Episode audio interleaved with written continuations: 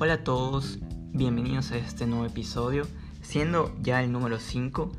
y donde yo quería hablar sobre uno de los temas que más popularidad diría yo que ha ganado estos últimos años y se trata nada más y nada menos que sobre la dieta cetogénica. Ya en todas las redes sociales siempre hay la palabra keto, ya está de moda la palabra keto, que si recetas keto, que bajar de peso con la dieta keto es fácil,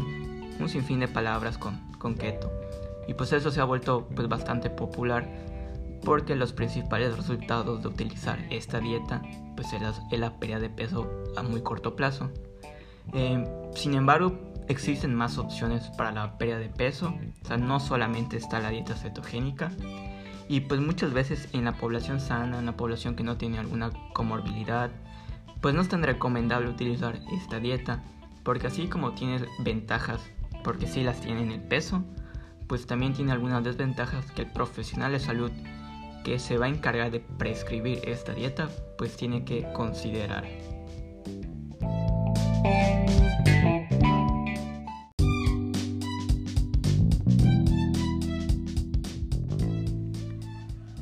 Uno de los usos más extendidos que ha tenido esta dieta cetogénica es que originalmente era muy utilizada para el tratamiento de la epilepsia principalmente en niños.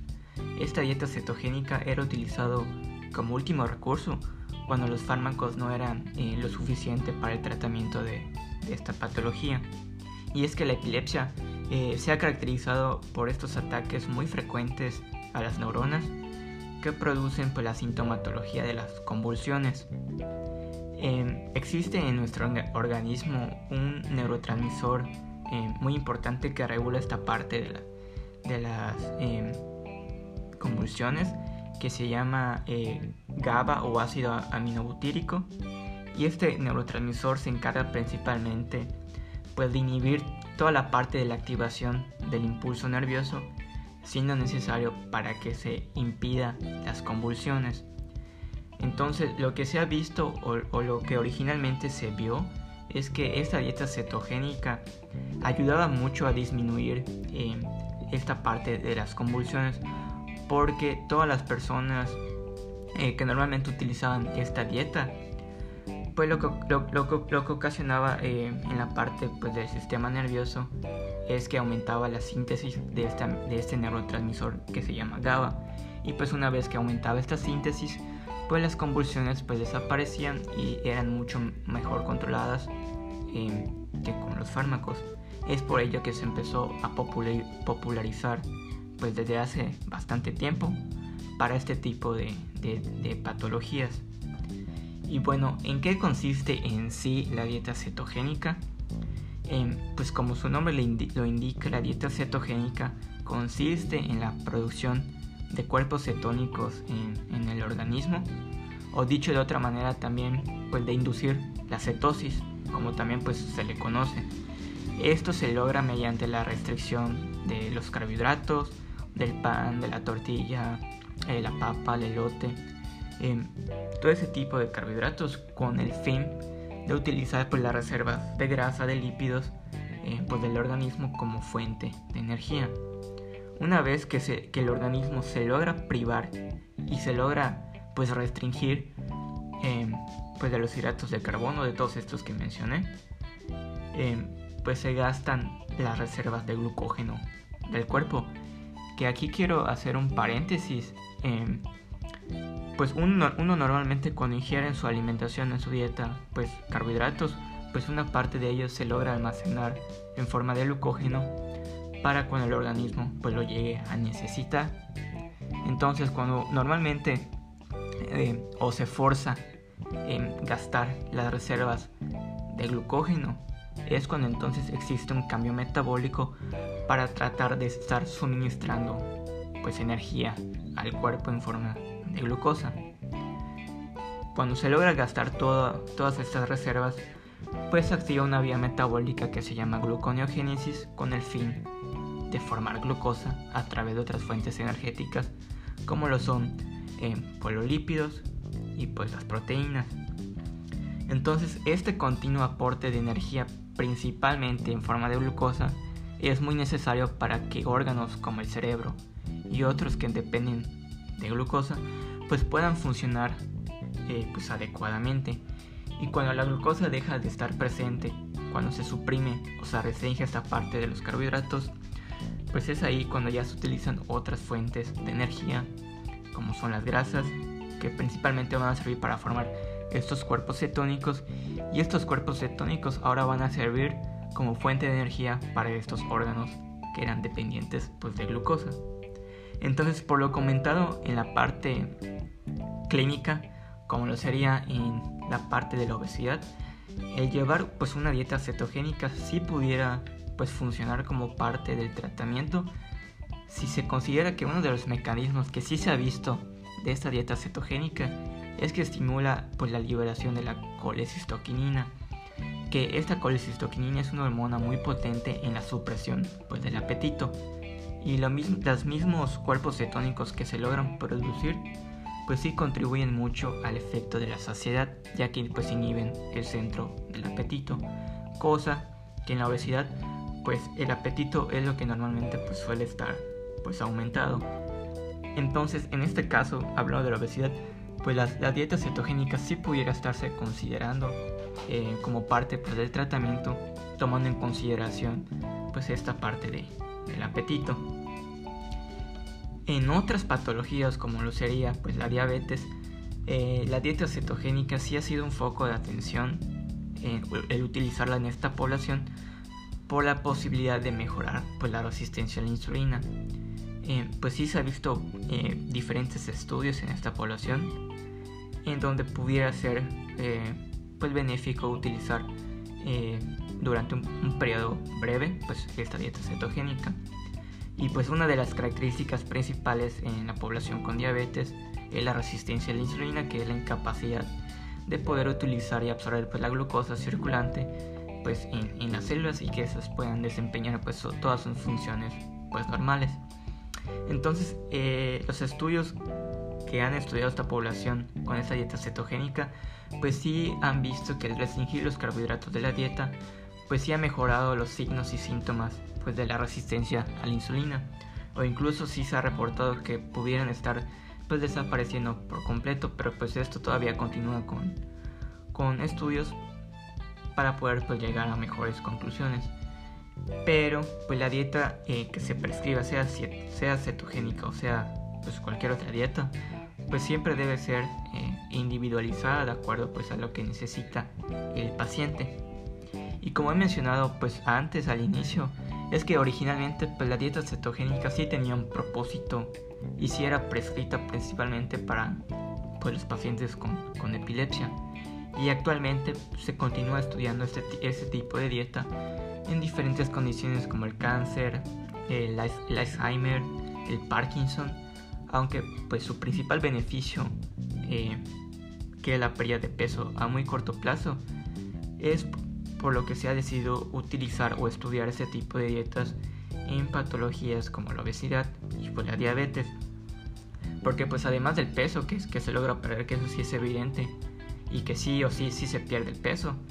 pues sí se ha reportado en varios estudios como he mencionado que sí se puede mejorar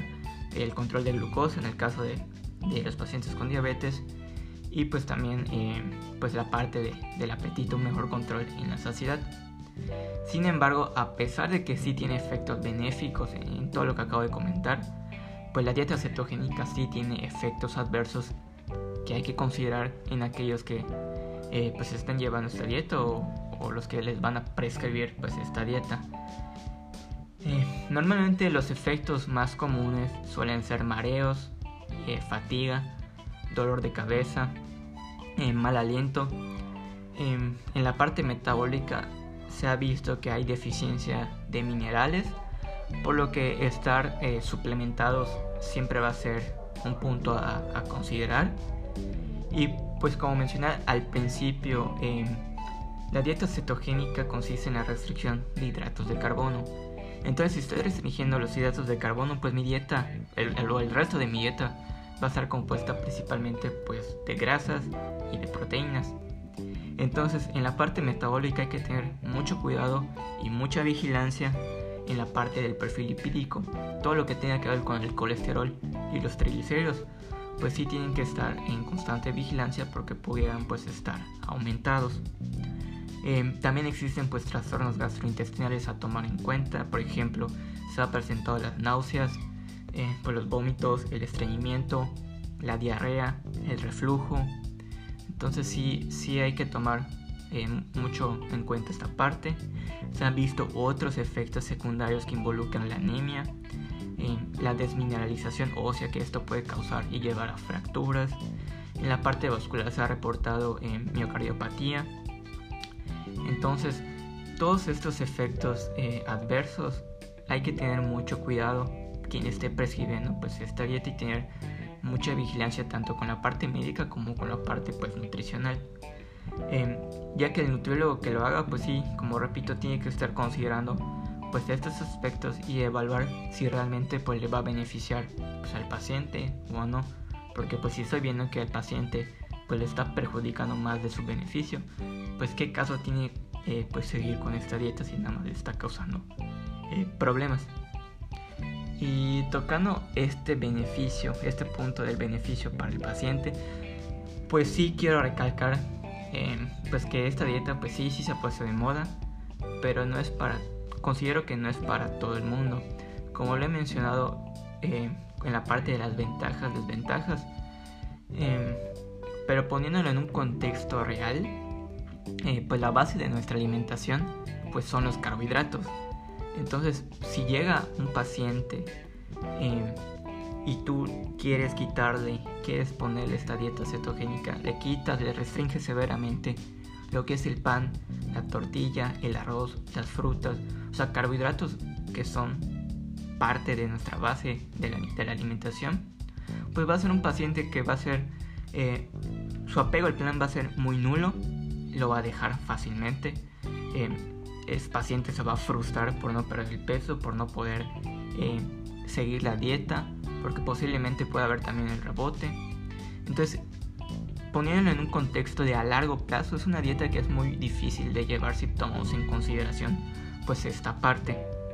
Y cabe destacar eh, que el estado de la cetosis no solamente puede ser inducido por la dieta cetogénica, también puede ser inducido por eh, eventos fisiológicos normales como lo sería el ayuno, que en esta parte del ayuno existen diferentes, como por, como por ejemplo un ayuno total, un ayuno parcial o un ayuno intermitente, que ese también se ha puesto muy de moda. Entonces yo creo que más adelante se le puede dedicar pues todo un episodio completo a este tema de, del ayuno.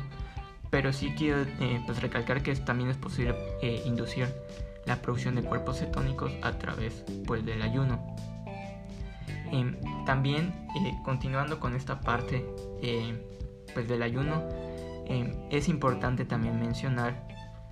que el ayuno normalmente suele causar un ambiente de bajo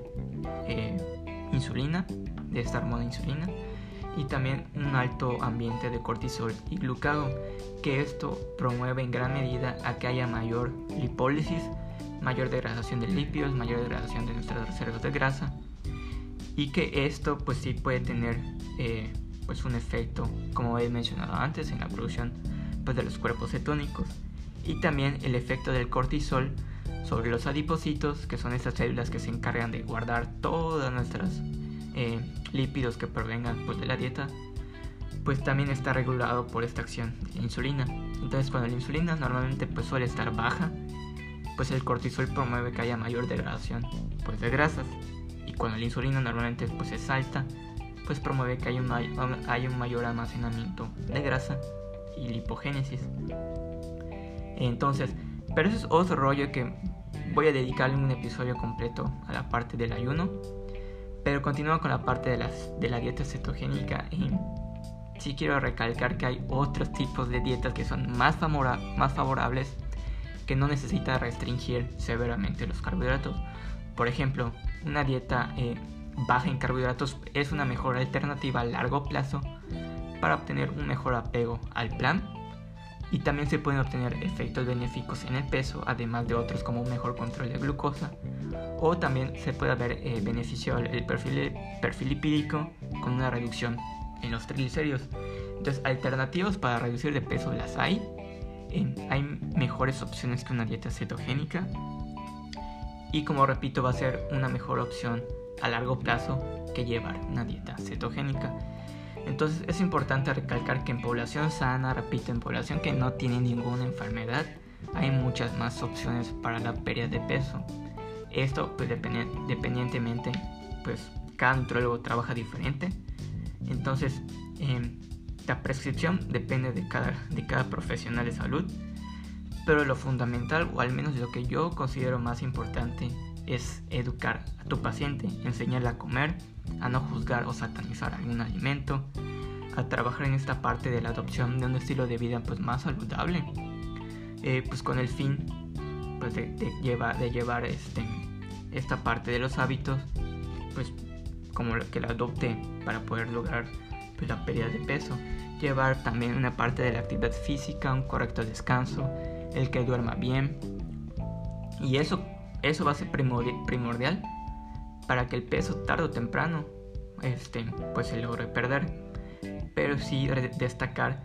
que hay muchas más alternativas mucho mejores. Y no es que esté en contra de la dieta cetogénica, porque pues sí,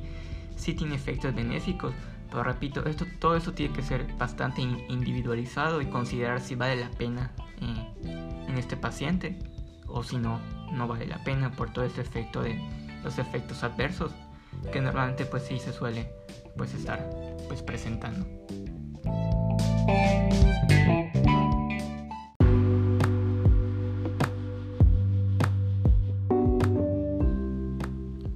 Ya para concluir el tema, reitero mucho que existen muchas dietas que también suelen ser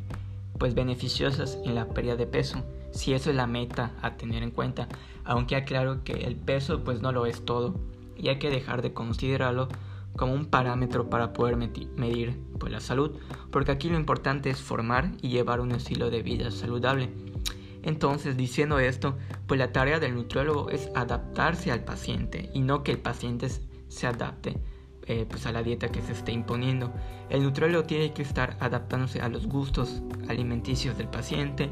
a sus rutinas diarias, a, sus horarios, por ejemplo, eh, del trabajo, tiene que adaptarse a, la parte económica, por supuesto, a las creencias. Y siempre es importante em, acudir pues, a un profesional de salud cuando suelen estar de moda pues, ciertos temas de salud o en este caso pues, ciertas dietas que están pues de moda para poder obtener pues una opinión que sea respaldada científicamente y pues omitir la opinión pues de influencers de notas en redes sociales o de cualquier cosa que no, que no tenga una, una evidencia pues sustentable.